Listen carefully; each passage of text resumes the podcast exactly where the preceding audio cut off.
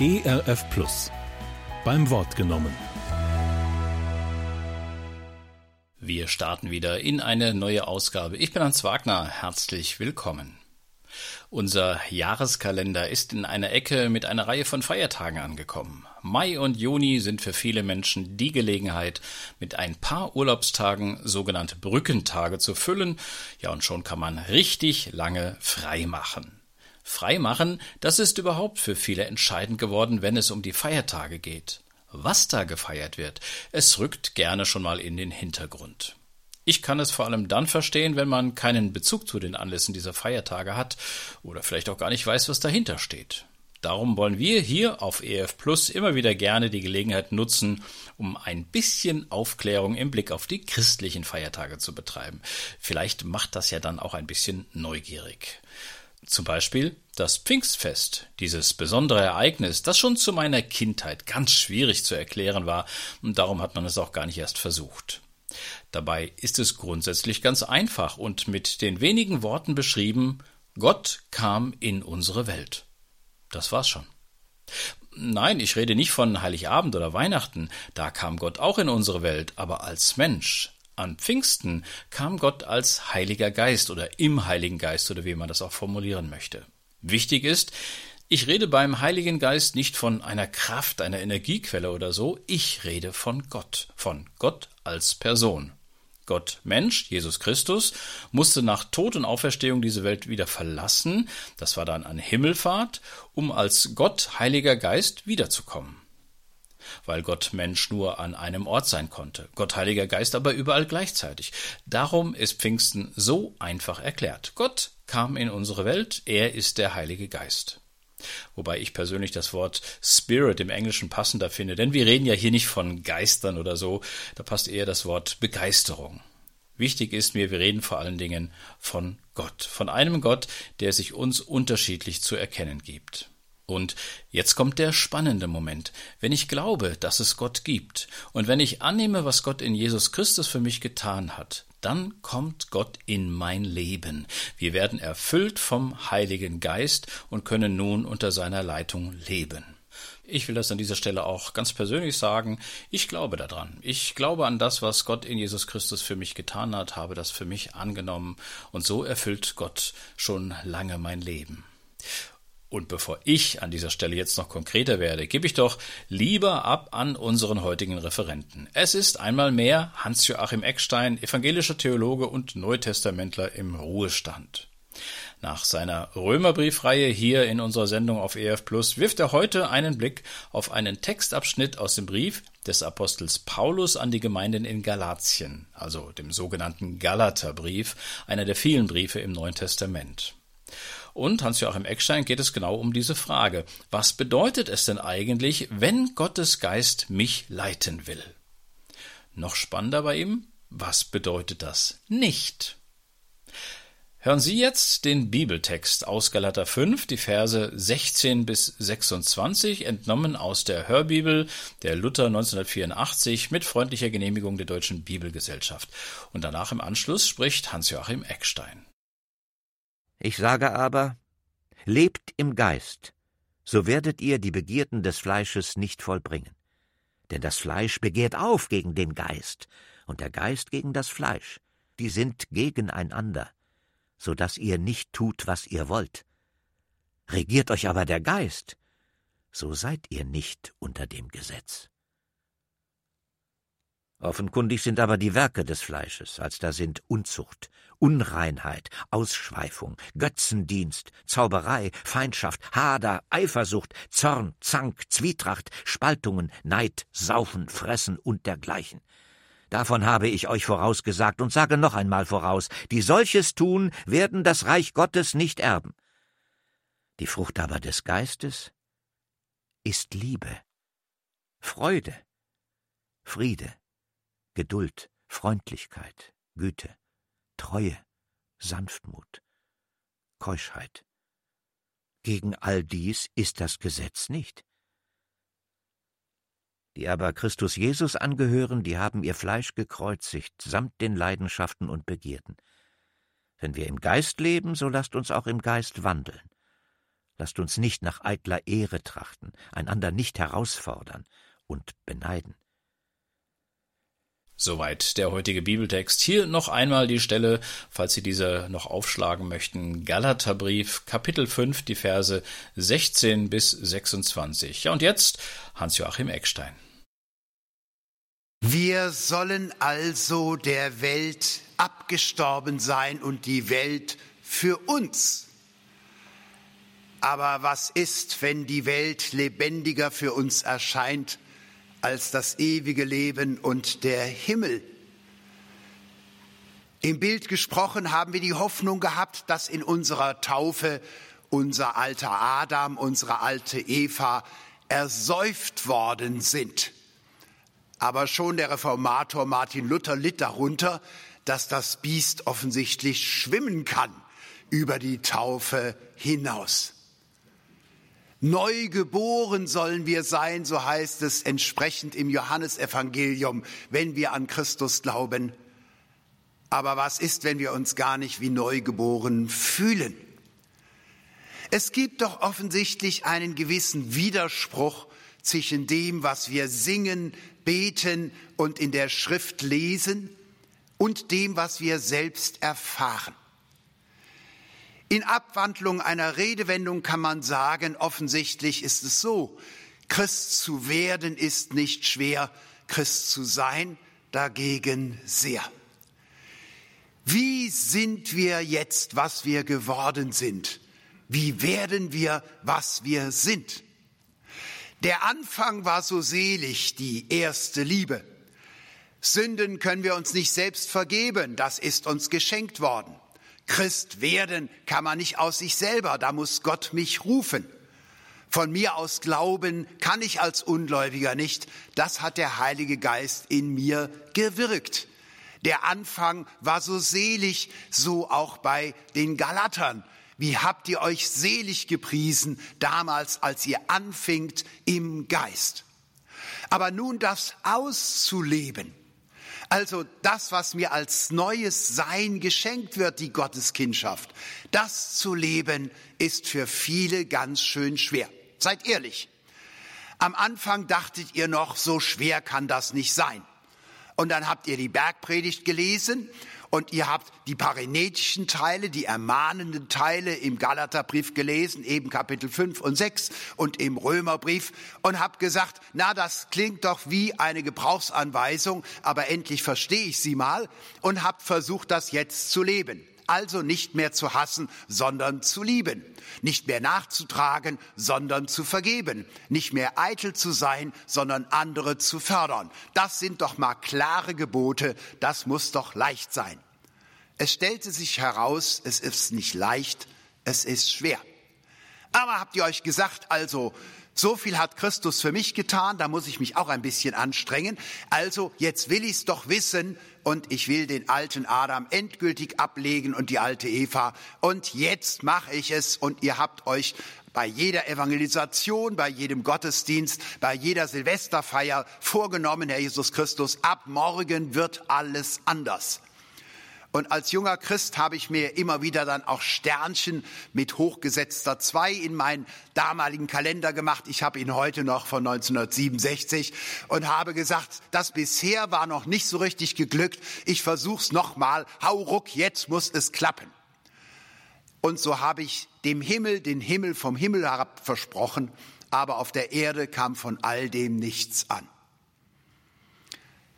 Ist das richtig, dass Christsein bedeutet, dass wir aus Dankbarkeit nun, nachdem Christus so viel für uns getan hat, alles uns Mögliche für ihn tun? Ist das das Wesen von Christsein? Was macht einen Christ aus? Dass er für Christus und seinen Willen lebt. So würden viele antworten. Aber geht das? Schauen wir doch genau hin. Was sagt Paulus? Ich sage aber, wandelt, lebt im Geist und ihr werdet ganz gewiss das Verlangen, den Trieb, die Begierde des Fleisches nicht erfüllen. Denn das Fleisch begehrt wieder den Geist und der Geist wieder das Fleisch. Dieselben sind gegeneinander gesetzt sodass ihr selbst überhaupt nicht tut, was ihr von euch aus wollt. Paulus hat einen ernüchternden Blick auf den Menschen. Wir meinen, wir seien selbstbestimmt. Wir hätten einen freien Willen. Und so definieren wir uns allemal als Menschen der Neuzeit und sagen, der freie Mensch zur Entscheidung frei. Ich kann tun und lassen, was ich will. Aber das ist eine Illusion. Wir sind viel stärker geprägt von den Menschen, die uns beeinflussen, von den Erfahrungen, die wir machen, von unserer aktuellen Umgebung, von das, was wir infiltriert bekommen an Programmen. Wir sind viel mehr fremdbestimmt, als dass wir uns entscheiden. In Wahrheit werden wir entschieden. Das mit dem freien Herkules, dem Helden am Scheideweg, der selbst darüber bestimmt, ist eine Illusion. Nun könnten wir sagen, das ist eben die Illusion der Neuzeit. Nein, auch in unseren Kreisen gibt es ja die Vorstellung, dass der Mensch an sich, also unabhängig von Christus, einen freien Willen hat. Und dass ich in der Evangelisation und Mission den Menschen auf seinen freien Willen hin anspreche. Das ist eine Illusion. Denn nach Paulus, nach Jesus im Johannesevangelium, ja, nach dem Alten Testament von den ersten drei Kapiteln an Schöpfung und Sündenfall wird der Mensch sehr nüchtern gesehen als ein Mensch, der versuchbar ist, der verleitet wird der angetrieben wird nicht von seinem Gehirn, nicht von seinem Willen, nicht von seiner Tugend und seinem Edelmut. Es sind niedere Motive, die uns antreiben, fremde Mächte und Einflüsse, die uns bestimmen. Warum dieser nüchterne Blick auf den Menschen? Nun, wenn ich jetzt an euren freien Willen appellieren würde, und wird sagen, nehmt euch für die nächsten vier Wochen, es sieht so aus, als hättet ihr mehr Zeit als sonst, nehmt euch für die nächsten vier Wochen vor, ein völlig neuer Mensch zu sein. Lebt die Bergpredigt vorwärts, rückwärts, lebt die Ermahnungen des Paulus vorwärts und rückwärts. Hau ruck, strengt euch an, macht euer Bestes. Was wird passieren? Euch wird nicht nur die Quarantäne auf den Kopf schlagen, sondern ihr werdet euch selbst auf den Kopf schlagen. Ihr werdet nämlich frustriert sein. Ihr seid nicht so frei, wie wir uns das selbst einreden. Ja, warum merkt das denn keiner? Ja, weil wir nicht einmal frei sind zu erkennen, dass wir nicht frei sind. Es gab mal eine Zigarettenwerbung, die hieß, ich rauche gerne. Da habe ich gesagt, das ist jetzt ganz originell. Wenn jemand die Gewohnheit des Rauchens nicht lassen kann, dann sagt er nicht etwa, ich bin unfrei, ich muss mir das mal abgewöhnen, auf Dauer ist das nicht gesund, sondern er deutet das einfach um. Also wenn du nicht frei bist, das zu tun, was eigentlich vernünftig wäre, dann sagst du einfach, ich mache das gerne. Also ich rauche gerne. Ich bin gerne faul. Ich hasse meine Nachbarn gerne, das mache ich von Herzen. Ich trage den Menschen gerne etwas nach. Ein bisschen Workout muss man ja machen. Also trage ich anderen Menschen ihre Schuld nach. Nicht? Dann bleibt man flexibel und sportlich dabei. Wenn wir als Menschen nicht können, was wir wollen, dann wollen wir einfach, was wir können und bilden uns ein, frei zu sein, alles zu können, was wir nur wollen. Du musst nur der Sünde Recht geben, und dann kannst du immer tun, was die Sünde will. Dann seid ihr einig. Aber wo führt das hin? In Einsamkeit, Frustration, Enttäuschung und Abhängigkeit. Fleisch und Geist. Das müssen wir klären. Fleisch, da denkt ihr schon ans Mittagessen, aber soweit ist es noch nicht. Das ist hier nicht gemeint.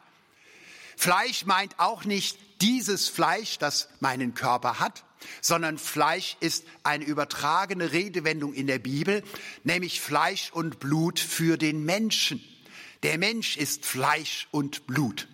Aber dann könnte man ja einfach Mensch sagen. Wenn die Bibel sagen will, der Mensch ist ein vergänglicher Mensch, dann wird gesagt, er ist Fleisch, vergänglicher Mensch.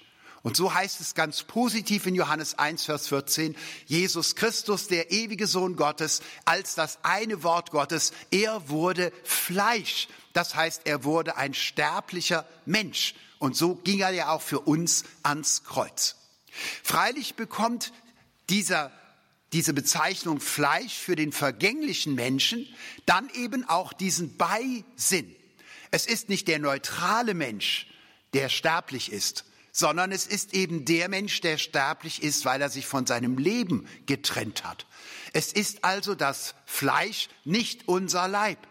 Es ist auch der, das Fleisch nicht etwa nur die Lust, Fleisch zu essen oder die Sexualität, wie das oft eng geführt wird, sondern das Fleisch ist das Prinzip der Trennung von Gott. Es ist das Prinzip, dass ich bei mir suche, was ich nur bei Gott haben kann. Dass ich sein will wie Gott, aber ohne Gott.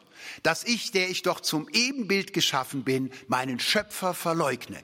Das ist biblisch gesprochen und bei Paulus das Fleisch. Das kann auch mal in Fressen und Saufen enden, wie es Luther übersetzt hat und wir haben es eben gehört. Das kann sich auch in der Problematik der Sexualität äußern. Aber das sind gar nicht die filigransten, die feinsinnigsten, die hinterlistigsten Arten des Fleisches. Das Fleisch kann auch in der frommen Eitelkeit bestehen, in der Werkgerechtigkeit bestehen. Das Fleisch kann im üblen Nachreden bestehen. Es kann darin bestehen, dass ich anderen Schlechtes anhänge, damit ich selber besser dastehe. Das Fleisch kann auch bedeuten, dass ich ein Workaholic bin und kann nicht mehr anders als arbeiten. Das Fleisch kann auch bedeuten, dass ich unentbehrlich sein will. Das Fleisch kann mir auch sagen, Hans-Joachim, die Woche hat sieben Tage und anstatt den siebten Tag zu heiligen, schlage ich dir vor, den achten auch noch Arbeit zu machen und durchzuarbeiten. Am gefährlichsten für Christen ist das Fleisch immer, wenn es in der Kutte daherkommt und wenn es wie eine Nonne erscheint und ein Mönch oder als Pfarrer im Talar. Das heißt, wenn es dir fromm kommt. Der Schlange in Paradies war es vollkommen egal, ob sie fromm oder unfromm Adam und Eva verführt. Hauptsache weg von Gott. Und so sind wir immer wieder angetrieben von Impulsen, die wegführen von unserem Leben, wegführen von unserer Bestimmung, wegführen von Gott. Was ist die Bestimmung? Die Bestimmung ist Liebe und Gemeinschaft. Da haben wir unser Leben. Nur im Wir sind wir ich. Und wenn wir alleine sind und ich-süchtig sind und an uns zuerst denken, verlieren wir uns und unsere Bestimmung, unser Glück, unser Wesen aus dem Blick. Viele Christen lesen Galater 5, Vers 16. Du musst die Begierde deines Fleisches bekämpfen. Du darfst sie nicht erfüllen.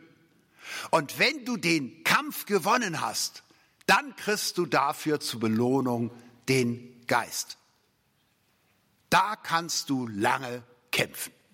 Da streckt dir die Sünde die Zunge raus und sagt, Age, versuch's mal.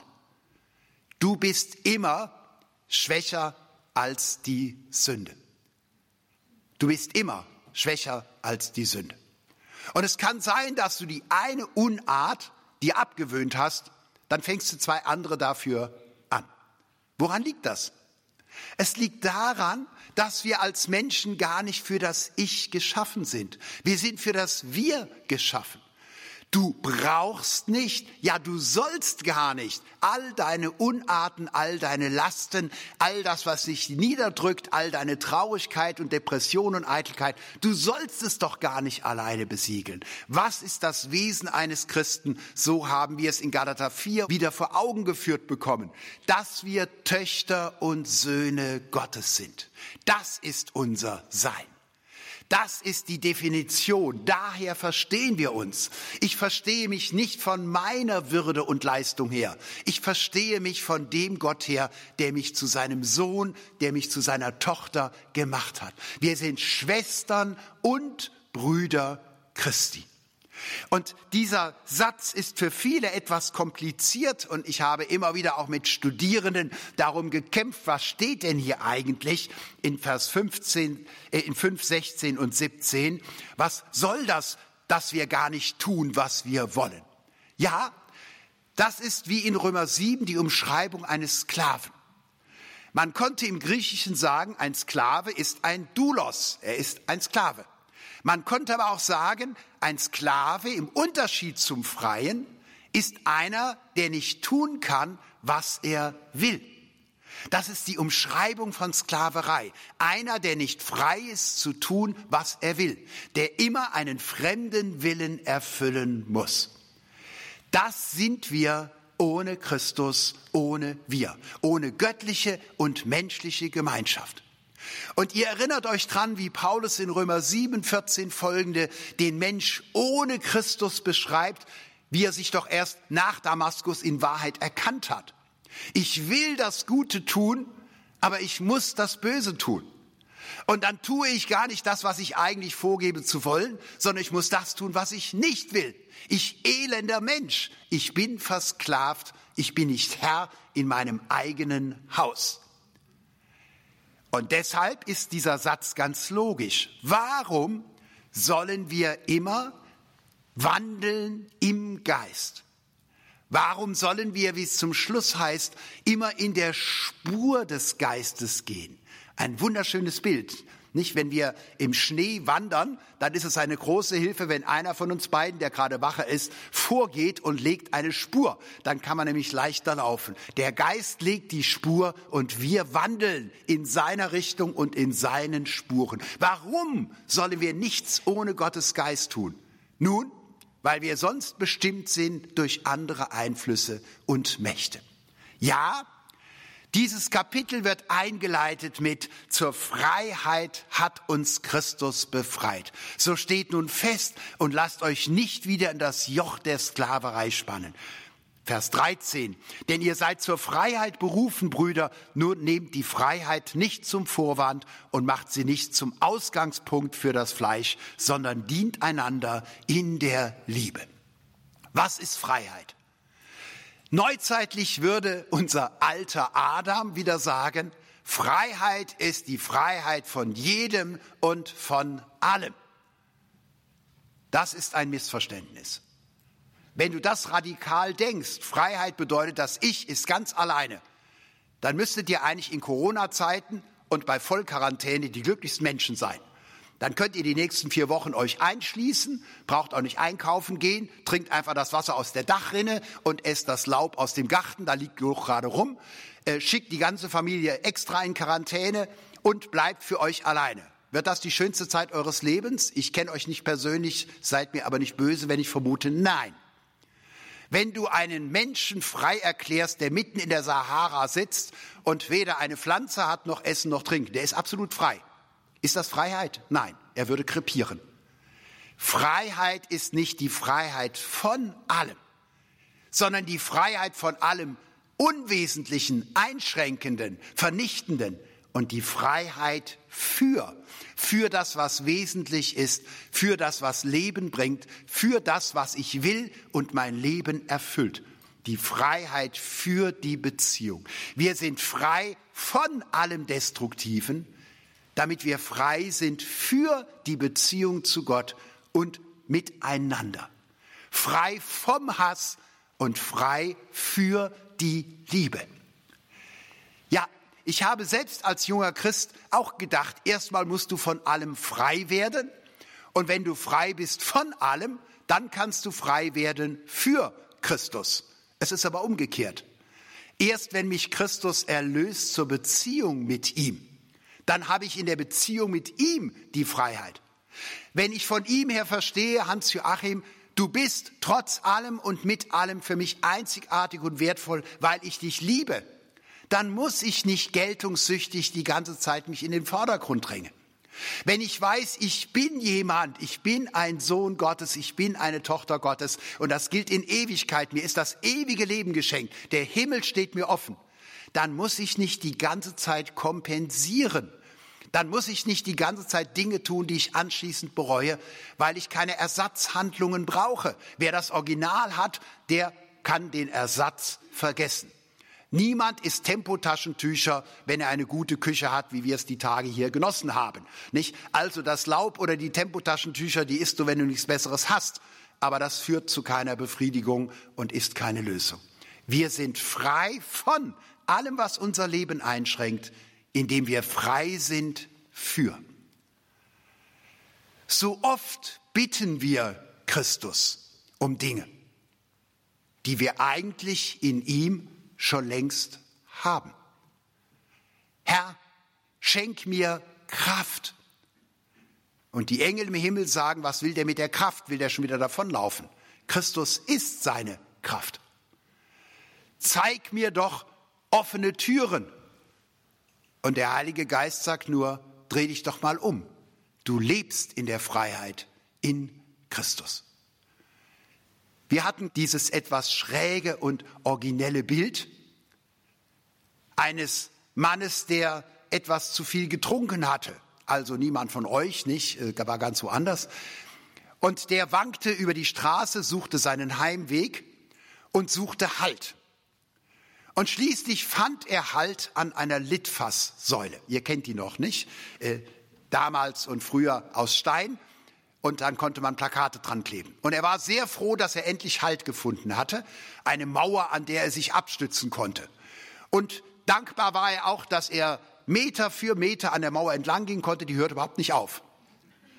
Aber irgendwann dachte er, ich müsste doch schon längst zu Hause sein, da stimmt doch was nicht. Wo ist denn hier die Tür? Und es befiel ihn der Eindruck, ich bin eingemauert. Es gibt hier weder Fenster noch Türen. Wie komme ich hier raus? Und er sinkt auf seine Knie und trommelt gegen die Mauer und sagt, ich will hier raus. Wer holt mich hier raus? Ihr sagt, wie kann man auch so dumm sein?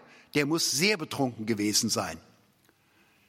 Darf ich mit etwas Humor euch sagen, mir geht's in der Seelsorge jeden Tag so. Ich habe Menschen, die stehen weinend vor einer Mauer und trommeln dagegen und sagen, ich komme hier nicht raus. Die beten, Herr, öffne mir endlich eine Tür. Und der Geist Gottes sagt, du musst dich nur bekehren. Du musst dich nur umdrehen. Du brauchst keine Tür. Dein ganzes Leben steht dir offen. Der Himmel steht dir offen. Damit wir uns richtig verstehen. Es gibt in der Tat auch im Moment sehr, sehr viele Geschwister im Glauben, die sind wirklich unfrei, weil sie eingesperrt sind und sitzen im Gefängnis. Die sitzen nicht nur trotz ihres Glaubens, sondern wegen ihres Glaubens im Gefängnis. Die haben äußerlich wirklich eine Unfreiheit, verschlossene Türen. Aber wir, die wir hier leben in diesem Land, können darüber klagen, dass wir verspottet werden, dass uns übel nachgeredet wird. Aber objektiv bewundern uns alle Märtyrer der Welt um unsere politische Situation. Soll ich euch was sagen? Wir sind nicht äußerlich eingesperrt, wir sind innerlich eingesperrt und gebunden. Wir sind nicht von außen eingemauert, wir sind von innen eingemauert. Alte Lasten, alte Schuld, alte Vergangenheit, alte Programme tragen wir selber nach, schränken uns ein und machen uns Albträume.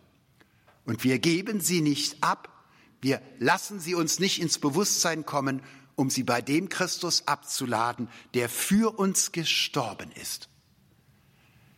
Ich lade euch ein, die Freiheit, die ihr in Christus habt, neu zu entdecken. Ihr müsst nicht anders werden. Ihr müsst nur werden, was ihr in Christus schon seid. Das klingt wenn man es gedanklich nachvollzieht, logisch und einfach. Aber ich weiß sehr gut von mir selbst und als Seelsorger, es ist ein Lernprozess, der ein ganzes Leben dauern kann. Er wird aber unterbrochen und selig abgeschlossen durch den Augenblick, wenn wir vor Christus stehen. Dann sind wir mit einem Schlag am Ziel, egal wie viel Strecke wir hier unten noch vor uns hätten. Und so unterscheidet Paulus zwischen dem, was unser Sein ist, unser Wesen, unsere Grundlage. Das ist, dass wir Söhne und Töchter Gottes sind, dass wir geadelt sind. Das nimmt uns niemand mehr ab. Wir haben das Leben in Gott. Das ist uns geschenkt im Glauben. Aber dieses Sein will jetzt zur Überzeugung werden, zur Gesinnung werden. Und das ist ein Prozess des Umdenkens, Schritt für Schritt. Was schränkt mich ein? Warum bin ich so gehässig? Warum bin ich hier plötzlich so traurig? Warum reagiere ich auf bestimmte Situationen immer mit dieser Falle, die zuschnappt? Was ist das? Da brauchen wir Gemeinschaft, da brauchen wir Stille, da brauchen wir das Wort, das Gebet, da brauchen wir Seelsorge, um zu kapieren, wo wir noch hinter uns herlaufen, noch nicht auf dem Stand unseres Seins sind. Sein, Gesinnung und daraus kommt das Verhalten. Und so wie einerseits wenn wir getrennt von Gott sind, wenn wir uns nur von unserer Kränkung her verstehen, von unserer negativen Geschichte her prägen lassen, von all den dummen Erfahrungen unseres Lebens, wie daraus dann dieser ganze Katalog der Laster, der Untugenden entsteht und all das Unheil, das wir auch selber tun und erleiden. So gilt auf die andere Weise, wenn wir denn in Christus sind. Wenn Christus in uns sein darf, dass dann das Positive daraus erwächst. Ist euch schon aufgefallen? Es heißt Werke, Wirkungen des Fleisches. Die Ich-Sucht, der Egoismus, das alte Leben, die alten Lasten bringen negative Dinge hervor. Dann aber sagt Paulus nicht im Positiven, dann gibt es auch neue Werke, das sind dann die guten Werke, sondern er sagt, das Positive ist die Frucht die aus der Christusbeziehung heraus erwächst. Das ist ein wunderschöner Kontrast, denn die Frucht enthält in sich selbst den Samen zu neuem Leben und zu weiterer Frucht. Du liebst einen Menschen, weil du von Christus geliebt bist und weil du frei bist von deiner alten egoistischen Art, frei anderen dich zuzuwenden. Und diese Liebe wirkt in anderen wieder, dass sie Christi Liebe glauben können und dass sie selbst liebesfähig werden. Und so verbreitet sich der Segen, wie der Samen in einer Frucht zur Frucht wird und wie der Samen gibt und Frucht wird und Samen gibt und Frucht wird. Wunderbar. In Christus sind wir und Christus ist in uns. Das ist die schönste Umschreibung, die Jesus im Johannesevangelium uns schenkt. Für die engste Beziehung zweier Personen. Ich bin ganz in dir und du bist ganz in mir.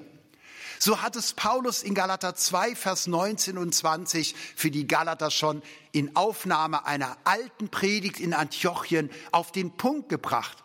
Ich bin mit Christus an seinem Kreuz, indem er seine Liebe mir erwiesen hat. Ich bin mit ihm gekreuzigt. Das alte Leben ist dort gekreuzigt mit Christus. Ich lebe. Doch um korrekt zu sein, eigentlich ist das ja nicht der alte Adam, der lebt. Nicht, der wird auch nicht erneuert. Das Ich im Sinne von Egoismus wird ja nicht erneuert und getauft. Nein, es ist eigentlich Christus, der in mir lebt. Das ist eine befreiende Erkenntnis. Das Subjekt meines zum Glauben kommens ist in Wahrheit Christus, der in seinem Geist in mir wirkt. Er wirkt in mir das Vertrauen, so dass mich fallen lassen kann. Er wohnt in mir in Gestalt des Heiligen Geistes. Denn der Heilige Geist ist ja die Gestalt der gegenwärtigen Wirksamkeit des Vaters und des Sohnes in mir. Und da Paulus schon dachte, das ist den Galatern zu kompliziert, ja wie jetzt? Bin ich denn ein Handschuh? Bin ich eine Marionette? Dass Christus in mir lebt, komme ich denn gar nicht mehr vor? Nein, es geht ja nicht darum, dass dein Ich von einem anderen Ich abgelöst wird, sondern das Ich wird erlöst durch das Du zum gemeinsamen Wir.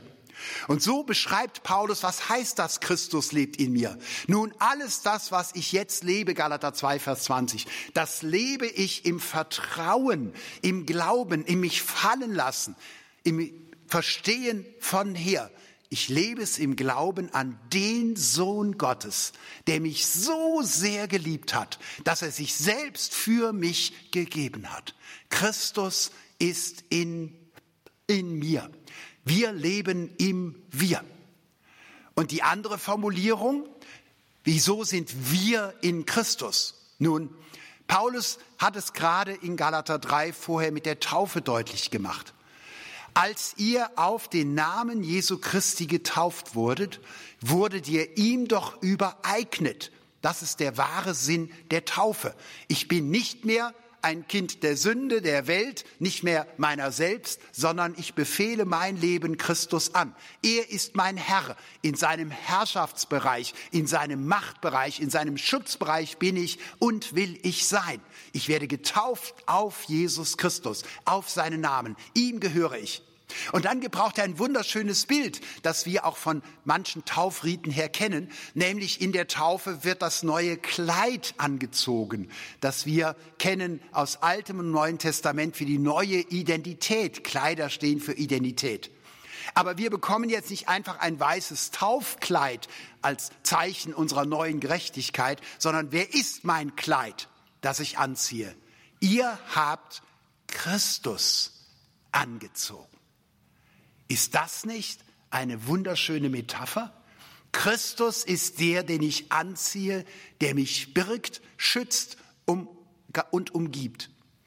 Ich habe erst gerade dieser Tage von einem Vater äh, gehört, dass er erzählte, er selbst ist beruflich immer wieder genötigt, formal aufzutreten mit Anzug und Schlipsen. Das heißt, wenn er nach Hause kommt, dann geht's ihm wie mir dass er erstmal den Anzug sauber auf die Stange hängt und das Hemd zum Lüften und dass er dann das anzieht, was unverwüstlich ist. Eine Hose, die man waschen kann, egal was drauf ist an Dreck oder Farbe, ob Garten oder Keller und die man auch nicht bügeln muss und dann so ein schönes Flanellhemd, äh, das im Sommer noch den Schweiß aufnimmt und im Winter einen nicht frieren lässt mit einem schönen leuchtenden Muster und dann ist man also ein neuer Mensch und muss nicht die ganze Zeit hören, pass auf auf das äh, Kleid, pass auf auf die Hose, pass auf auf das Hemd, sondern man kann einfach tun, was man will, sich erholen oder arbeiten draußen oder drin. Man hat ja seine Hauskleidung an.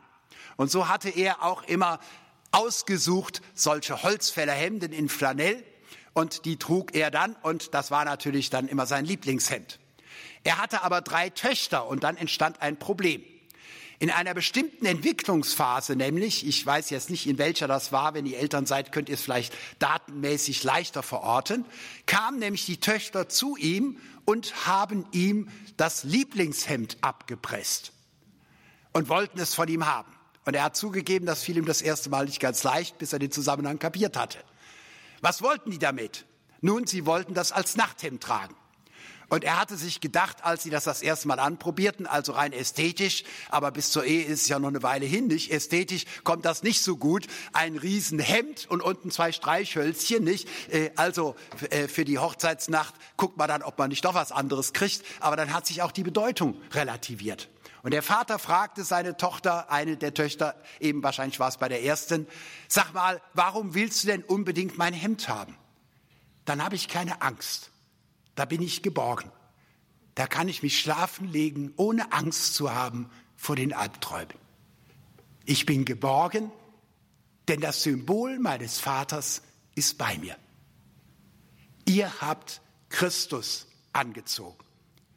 Nicht nur sein Holzfällerhemd. Er ist zwar am Holz gestorben, aber es ist nicht überliefert, dass er je ein Holzfällerhemd getragen hätte in Flanell.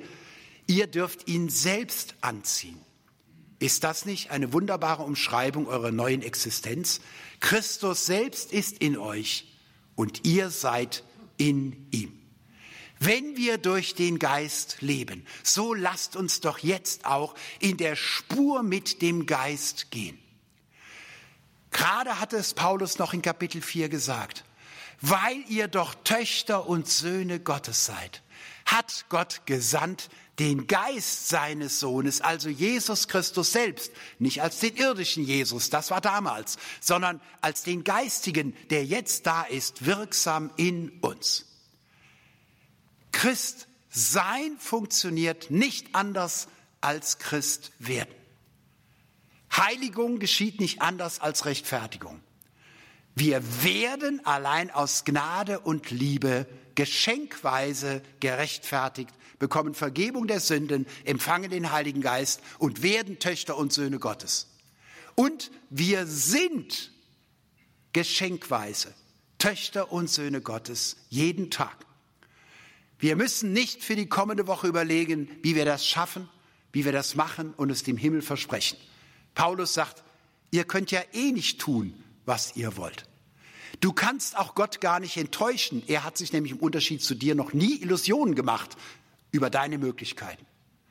Und wenn du Gott bittest, jetzt schenk mir doch endlich Kraft, habt ihr das auch als kleine Jungs gemacht, muss ich die Männer jetzt mal fragen. Nicht, dass wir voreinander wichtig taten und haben uns die Muskeln gezeigt. Nicht? Da lachen nur die Engel, wenn du im Gebet in der stillen Zeit dem Himmel deine Muskeln zeigst. Und dann sagen die Engel, das ist ja, wie wir es damals gelästert haben, nur ein Mückenstich, den ich da sehe. Du hast gar nicht die Kraft, Christ zu sein. Und die gute Nachricht ist, sie wird auch gar nicht von dir erwartet. Es gibt nur einen, der wirklich Christ sein kann. Jesus Christus selbst. Der hat als Mensch bewiesen und als erhöhter Gottessohn beweist er es jeden Tag. Und er brennt darauf, in seinem Geist, dass er doch in dir nichts anderes sein darf als das, was er so gerne ist. Sohn Gottes in den Töchtern und Söhnen Gottes.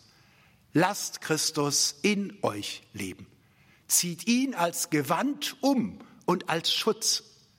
Und dann werdet ihr voller Freude, voller Begeisterung werden, was ihr seid. Töchter und Söhne Gottes, die Befreiten, die den Himmel schon antizipieren, vorwegnehmen, in der Kindschaft der Erlösten, die Freiheit der Kinder Gottes, von Christus begeistert und von seinem Geist regiert und angetrieben. Von Christus begeistert, vom Geist bewegt. Unter dieser Überschrift hörten Sie heute einen Beitrag von Hans-Joachim Eckstein. Er ist evangelischer Theologe und Neutestamentler im Ruhestand. Aufgenommen wurde seine Ansprache im Rahmen einer Veranstaltung im Bibelkonferenzzentrum Langensteinbacher Höhe. Diese Sendung finden Sie ab sofort auch in unserer Audiothek unter erfplus.de oder über unsere kostenlose ERF Plus App. Ja, und zum Schluss, wie immer, noch ein Blick auf unsere nächste Folge von Beim Wort genommen. In der kommenden Woche heißt es dann hier Solidarisch praktisch gut. Warum die Nächstenliebe so wichtig ist. Für mich selbst und für den anderen. Referent ist dann mein Kollege und Theologe Steffen Brack. Damit verabschiede ich mich an dieser Stelle. Ich wünsche Ihnen die spürbare Nähe des lebendigen Gottes, ganz viel von dem Wir, von dem Hans-Joachim Eckstein gesprochen hat. Ich bin Hans Wagner. Alles Liebe. Beim Wort genommen. Mehr auf erfplus.de oder im Digitalradio DAB+. Hören Sie ERF Plus. Gutes im Radio.